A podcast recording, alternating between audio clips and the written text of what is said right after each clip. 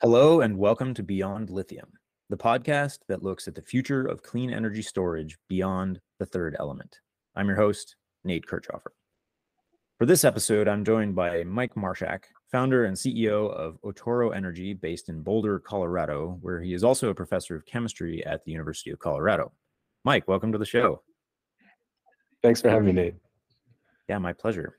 So, you and I met back in July in Atlanta at the Department of Energy's Energy Storage Grand Challenge Summit, which is kind of a mouthful. And I think there we recognize that our companies are working on similar technologies, which I definitely want to hear a little bit about from you.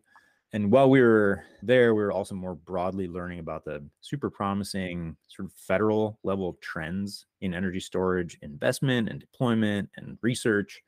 And I, I want to talk about the summit later in this discussion, but to start off, I'd love to hear more about the technology that Otoro is pursuing and where you got the name for the company and anything you'd like to share about flow batteries in general. Yeah. Yeah, thanks. Uh, great introduction. To start off, the, the name of the company, Otoro, well, that's the Japanese name for bluefin tuna belly sushi. So some of the best sushi in the world is Otoro. And it came from a conversation I was having with someone at one point where I said that the utility market, the electric grid, operating the electric grid without energy storage is sort of like operating a sushi restaurant without a refrigerator. If you can't store raw fish, you either run out because people eat it all or it rots somewhere. and that's sort of what happens with electricity. Either we run out and that's not good or we have an oversupply and a lot is wasted. So that was sort of the the concept. I also like the idea of bluefin tuna in general are one, just one of the most majestic fish. When i was in graduate school in boston i got to go whale watching and saw some bluefin and what they do is they congregate off of cape cod and eat and just basically fatten up storing energy and then they migrate all the way across the Atlantic essentially without eating anything to go spawn near the Mediterranean. And so this beautiful fish that's built to swim long distances, it's incredibly streamlined. It uses some counterflow heat exchange in its circulatory system. It's just an incredible fish and it stores all this energy and that's actually what makes otoro so good is the fat in the marbling of the tuna meat. It's like the bacon of sushi. I think there's some good analogies there for sure with energy storage. Can you tell us a little bit more about Otoro's technology? Absolutely, yeah. So, as I was saying, the utility market without storage can be kind of a mess. And it's not just about being able to store energy, it's also about being able to store it where it's being demanded. So, just the same way that someone working in logistics needs to think about where do you want your warehouse or how much inventory do you need. You want to typically place those warehouses, if you're Amazon, for example, as close to your customers as possible to minimize that last little distance. And so we need to not just store energy somewhere, but we need to store it in a place that is valuable to customers. If you need to transport it 100, 200 miles away, then you have to provide either a ton of transmission or you have to deal with the risk of power lines going down. You have to deal with the limitations of capacity. So, for example, when we had the huge grid problems in Texas, it wasn't like there wasn't electricity somewhere in the US that they could have used. It was a transmission problem predominantly. I mean, there was a production problem, but they couldn't access electricity that was being produced elsewhere. And the same in California with wildfires and things, they shut down transmission lines. It's not that they have a problem producing electricity, but this transmission problem. We need to think about the total power capacity, the duration that you can operate at that power, and also the location. And being able to combine all of those things together with cost, safety, scalability, the abundance of the raw materials, the efficiency, et cetera. So I got interested in flow batteries shortly after my PhD work. And it was really intriguing that you could store energy in materials dissolved in water. And that offers a ton of advantages because then if you want to store twice as much energy, you don't need twice as many batteries. You just need twice as much liquid in a tank. I like to compare it with the way you work a gasoline powered car. If you want to drive twice as far, you need a bigger gas tank. You don't need another engine. You don't need all of the other components that go into that engine. So there's some really good scalability benefits to flow batteries. And they've been around for a long time. They were developed as early as the 1970s by NASA. In the 1980s, the vanadium flow battery was invented and uh, popularized, but the chemistries and the performance have hit these roadblocks.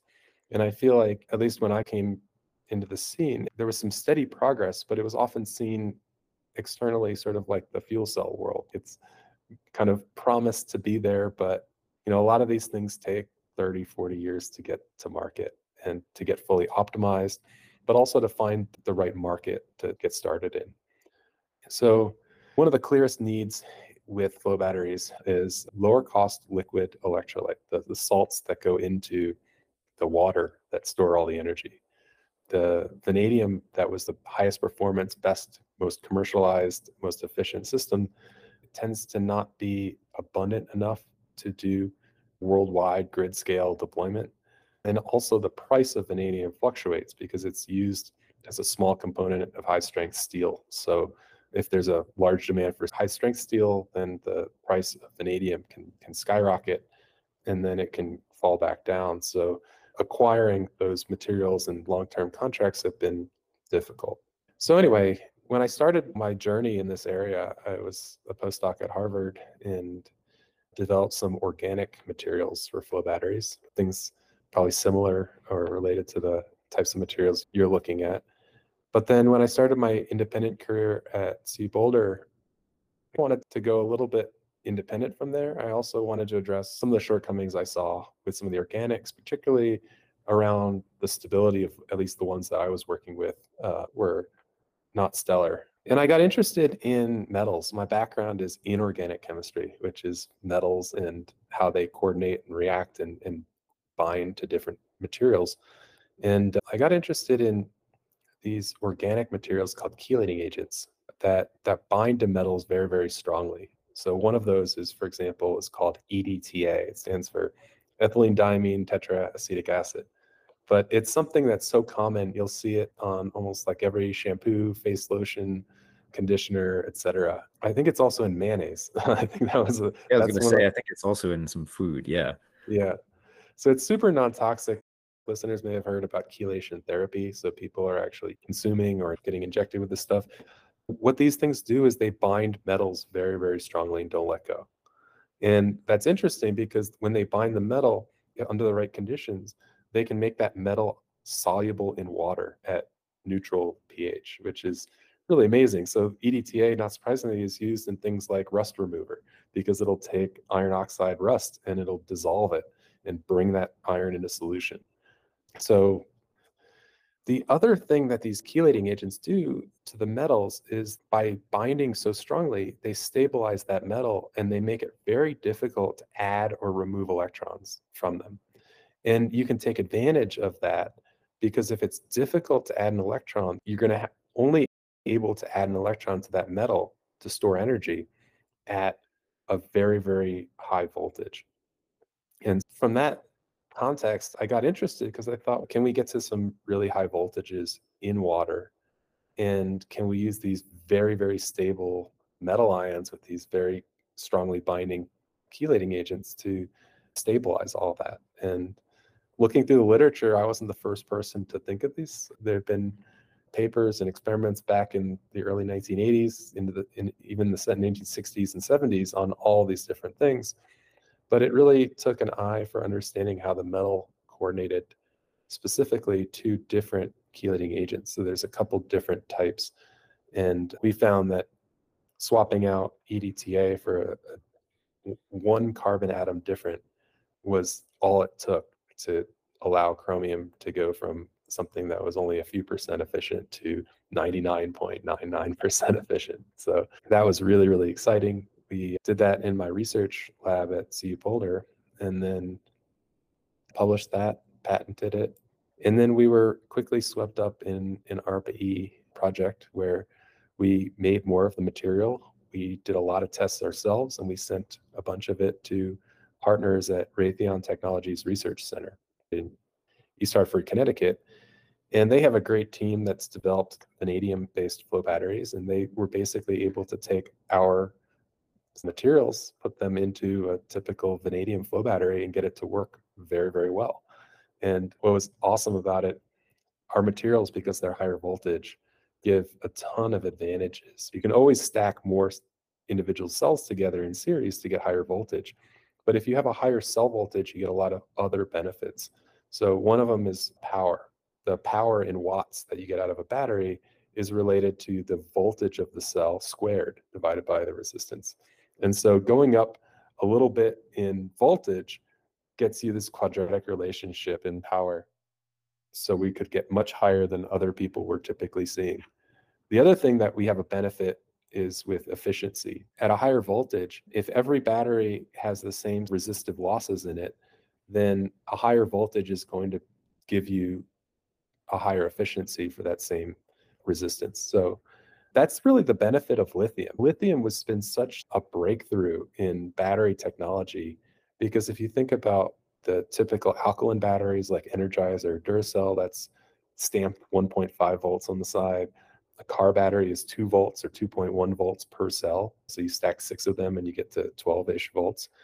But the big breakthrough with lithium is not just the sort of lightweight power and energy and all that stuff. It's the fact that you get to this really high voltage. I mean, 3.6, 3.8, 4.2. There's a number of different types of chemistries there, but yeah, the point is that you get to these really high voltages that drives how efficient they are. It drives how much power you get out of lithium batteries. So it's a similar concept, but we're operating at half of lithium, like 1.62 volts. So a lot lower, but we are in water. And that's a big benefit for us because water is not only non flammable and low cost, but it has a really good heat capacity. So if you're driving these very, very large scale batteries, they're essentially in their own nature liquid cooled. You have water flowing in and out of the electrodes at all times, carrying these metal ions like chromium. So we're not at where lithium is, but I don't think that it's really desirable to get to that high voltage if you have to sacrifice things like the water for component, for example. Right. right. Yeah. So you've touched on a bunch of different concepts here. One of them, the chelate molecule, this EDTA, you modified it by a single atom. And that's something I like to talk about in organic chemistry is it's tunable to the atomic level and each atom is important and it's so combinatorially diverse that it, you need a keen eye to figure it out but it's also an intuition about how that chemistry works is really important. And you also mentioned uh, chromium which i think is the key metal that you're using in your batteries. Are you using chromium on both the positive and the negative side of the flow battery? Yeah, we looked at that, but we use the chromium only on the negative terminal for okay. a couple of reasons. One is chromium just works better on the negative side, but also we're cycling the chromium through these various redox states that determine the number of electrons it has. And it's going from chromium 3, which is the same totally non toxic state that's on the surface of stainless steel. And it's been adding an electron to go to chromium plus two. We're trying to stay away from the highly oxidizing mm. side or the, the chromium that has very few electrons. So chromium plus six in particular. Chrome six is very, very toxic, not good for the environment. And by keeping the chromium on the negative side, we completely avoid any of those issues. In fact, when you have chromium six in the environment, like when it's been leaked into the groundwater or something, they will remediate that by adding EDTA to force it to get reduced from chromium 6 down to chromium 3 mm. and make it soluble and non-toxic a huge component of what i'm excited about with our chemistry is how non-toxic it is chromium coordinated to edta when it's a, a specific chromium 51 isotope is used as one of the gold standards to measure kidney function this uh, okay so you can actually GFR. literally drink this stuff yeah not just drink it, they inject this stuff into wow. people's bloodstream and it's so inert that it doesn't react with the body at all. And so because it doesn't react, the kidneys filter it out mm-hmm. through the urine. And that is such a consistent rate that that's what they use to measure how well your kidneys operate.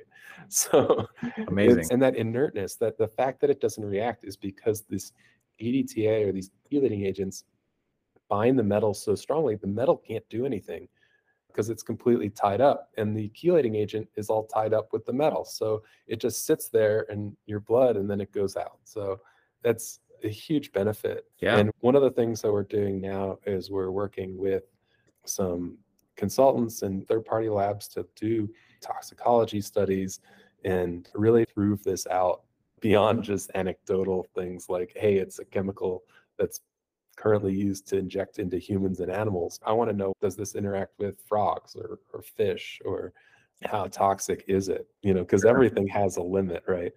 Even water. Exactly, even water. So those studies are probably not super pleasant, but I think they're important to do whenever you're talking about technology like ours, which, if successful, will be scaled to the point that it will be one of the top manufactured chemicals in the country. You know, it'd be one of the top thousand, right? If we yeah. if we scale to the gigawatt scale, so we need to know all of that ahead of time. So. Absolutely. One one thing that I was also struck by that you were talking about is this 1.62 volt operating voltage in water, which is impressive because for the listeners that don't know, you typically need 1.2 volts to split water. You might remember doing that in middle school or something in an experiment where if you apply something like 1.2 volts and you've got two electrodes sitting in water, you can produce hydrogen on one side and oxygen on the other. And so you're actually able to operate at a higher voltage. And I'm assuming that's because the kinetics are favorable for the metal production in this case, as compared to hydrogen production, if I'm interpreting what you're saying correctly. So you're actually able to go outside of that water splitting window, which is really cool. That's just like a nice effect of the chemistry you're pursuing. Yeah, absolutely. That's a great point. So you're right. Water typically will decompose with an electrical current to make hydrogen and oxygen from H2O, but that requires catalysts to operate efficiently. So, you know, the 1.23 volts is it's the minimum required, but almost no one can achieve it. If you could achieve a very fast rate of hydrogen production at 1.23 volts, that would be a huge benefit for the hydrogen economy. It typically requires much higher voltages and precious metal catalysts to do it. And uh, so part of the trick in our case is that the types of things that typically catalyze reactions like water splitting are metal ions. And so you might think, well, putting metals in, in water is a really bad idea. And our insight is we wanted to find the right chelating agent that would bind to the chromium and not let water get near it. So we've insulated the metal, which is where the electron is being stored, from the water, which is having to sit on the outside of this metal complex, sort of looking through the window at the party, uh, so to speak. Yeah. So, uh, so the water really can't react. We've done a lot of studies on trying to understand this, and we can take our charged solution at something like a 95% state of charge. And it just sits there. And as long as it's kept away from oxygen, I think we measured a rate of like 3% self discharge per month. And we think that that's caused either by part per million level impurities of oxygen in the atmosphere that we have, or it's small catalysts, just a few nanoparticles. 3% a month is so small that even a fleck of something impurity mm-hmm. in there can can catalyze the, the hydrogen evolution reaction. The benefit in our case, though, is that it's reversible. So if you evolve hydrogen, you can just take that hydrogen and feed it back into the system and recharge the battery. It takes a hit on electrical efficiency, but it's not irreversible. And that's mm. a key distinction because it's the 3% capacity loss per month, but it, you can just recharge it. You don't lose that permanently. And I'll note like what's really cool about our system, we keep trying to come up with new and creative ways to measure the decomposition or the decay of our materials. And so far, we haven't seen any direct conclusive evidence that they've decayed over our baseline. It's sort of exciting and frustrating because you tell people we've never observed any loss in capacity and they don't believe you. But We have what a good what a good problem to have. we we keep trying to find it. I think it's a testament to the fact that metals are metals and they don't decompose. That's really amazing. So a lot of this has been super technical so far. Yeah. And I want to shift to the business case side of things because I'm an environmentalist. I like the technology, but technology is only viable if it makes economic sense too. So there has to be some thoughts about this. I'm curious what your path to commercialization is, or, or if there are particular use cases that you see your flow batteries serving really well. Yeah, so I mean, I guess to start, we've received some generous funding both through the ARPA-E funding that I mentioned, and then my startup company, Otoro Energy, got $4.2 million from the US Department of Energy for this advanced manufacturing. So making a metric ton of this material and testing it out again with our partners at Raytheon. And Raytheon has helped us and done their own independent studies looking at the techno-economic analysis and come to the conclusion that we can hit and actually get pretty significantly below five cents per kilowatt hour levelized cost of storage once you get to the gigawatt scale manufacturing phase. So the question then becomes, as you're mentioning, what is the market? How do you get there? Because I think this has become the big problem with many of these emerging energy storage technologies is people build these multi-million dollar systems, you know, at a loss and then they try to demonstrate them and they run out of money before anybody is willing to feel like they're de-risked enough to move forward with it. I think another big challenge in the past has been people often will either iterate on technologies that have already been developed or it'll be incremental improvement on an existing platform or it'll be someone trying to resurrect a technology from the 70s or 1980s out of the grave, so to speak, and ideally put a modern 21st century twist on that. And maybe it has a new use case, but it's not really this sort of ground shifting change the way having a fundamentally new chemistry is. Think about the comparison. We've made in- incremental changes in alkaline batteries, but a Duracell from 30 years ago is not that different from one today.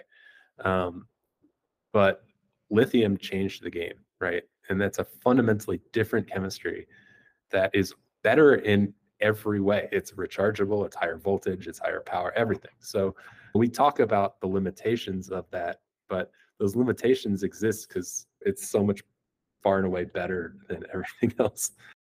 Anyway, when it comes to commercialization, I think that just like we innovated on the core chemistry, we need innovation on the commercialization side and the path to market as well even though the utility grid is the largest, if you're trying to just target marketplaces that want to see five cents per kilowatt hour, you're not going to be profitable for a very long time. So finding those first markets are really, really key and really difficult. There are specific locations where electricity is not five cents per kilowatt hour or anywhere close. Places like islands that that are burning diesel that need to take diesel imports or microgrids these are all examples of places that have very, very high cost of power. You can also think about some remote cabin in the woods or a cell phone tower set up in the middle of nowhere. But when you're talking about those kinds of markets now, you're talking about places that are difficult to access. So now you have to think about how much service does this thing take? If we put this on the top of a mountain next to a cell phone tower, how often do we have to climb that mountain to maintain the system? And then what happens at the end of life? Do we have to dismantle this thing and carry it back down again? And the same thing if you put this on some island somewhere. If your first product is going out in the middle of nowhere, that's a really difficult task. Yeah, and I know um, that vanadium has had those issues. There's batteries on the island of Hawaii that are vanadium flow that have not been able to be decommissioned just because it's such a mess with that chemistry specifically. Mm-hmm. But yeah, it's interesting that you have brought up this five cents per kilowatt hour metric. And I think that is a good segue to talking about the DOE meeting, the summit where you and I met, because just for a little bit of backstory on it, in 2021, the DOE established this long duration storage shot, and their target is a 90% cost reduction for energy storage technologies that can discharge for 10 hours or longer. And ultimately, that means that these technologies need to provide power at less than five cents per kilowatt hour for what's known as a levelized cost of storage, basically a way of doing a net present value calculation for the cost of the total amount of energy that a battery provides over its lifetime. So, then following this long duration storage shot, they released these so called 2030 technology strategy assessments this July, which was the purpose of this meeting where you and I met. And they did it for a bunch of different technologies like lead acid, lithium ion, thermal energy, hydrogen, but they also did it for flow batteries.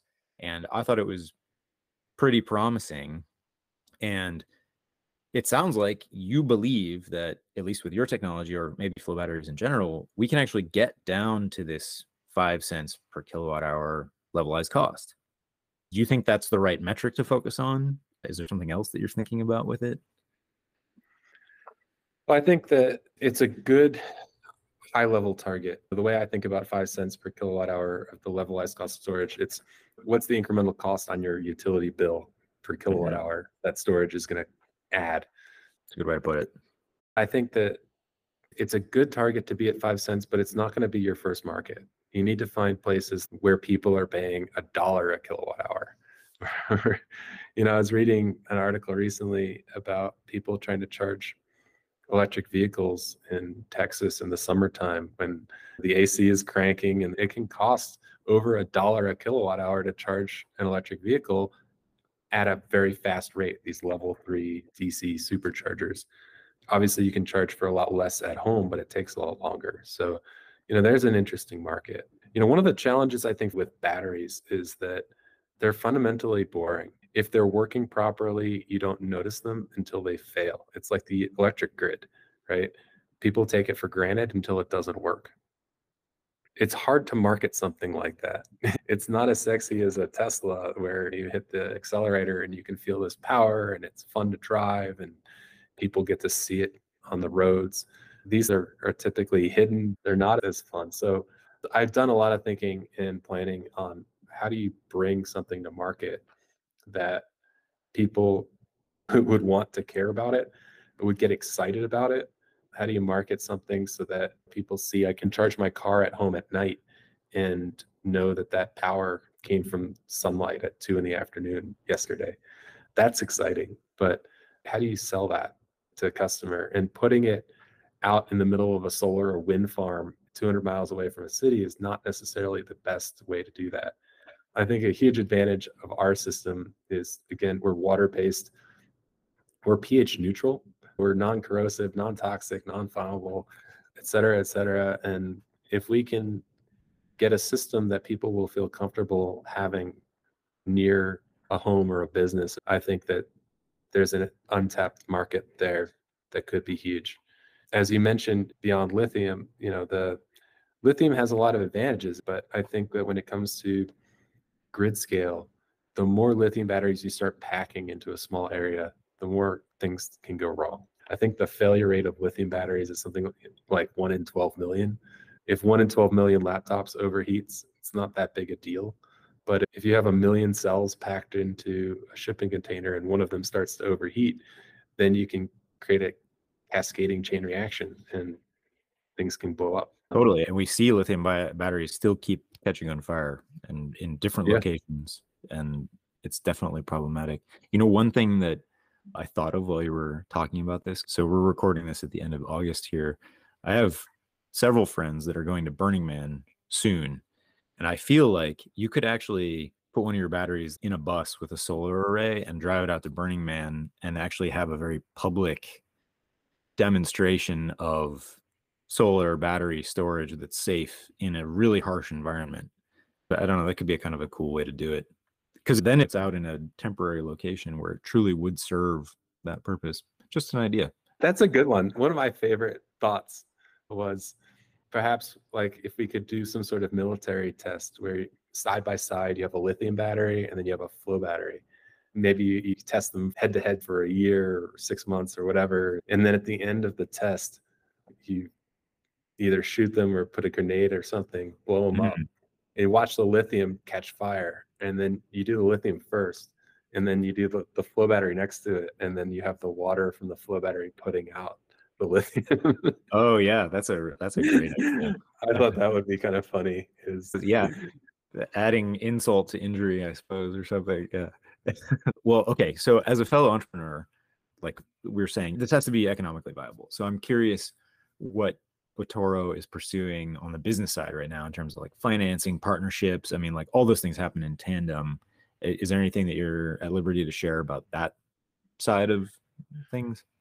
Yeah, I mean, we're always looking for partners, customers, or potential customers, and investors. So, you know, a good way to reach out is, you know, I, my website needs a, a, revamp, but my email is Mike M I K E at otoroenergy.com, or you can reach out on LinkedIn.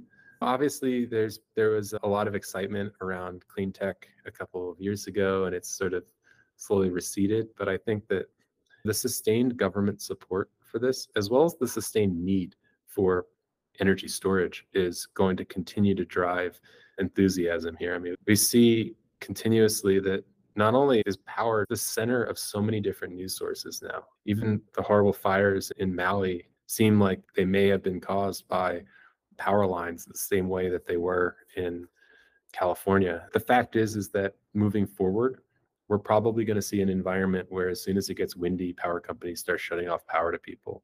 And that can get scary, especially if it's summertime and it's really hot. And even more scary is if it's wintertime and it's really cold and people are now being kind of transitioning to electric heat pumps, which are great and efficient. But if people are losing power because the risk of fire from transmission, we're going to need batteries near residential communities, near businesses. And being able to have a battery that's not going to harm the environment, it's not going to release toxic fumes, it's not going to catch fire.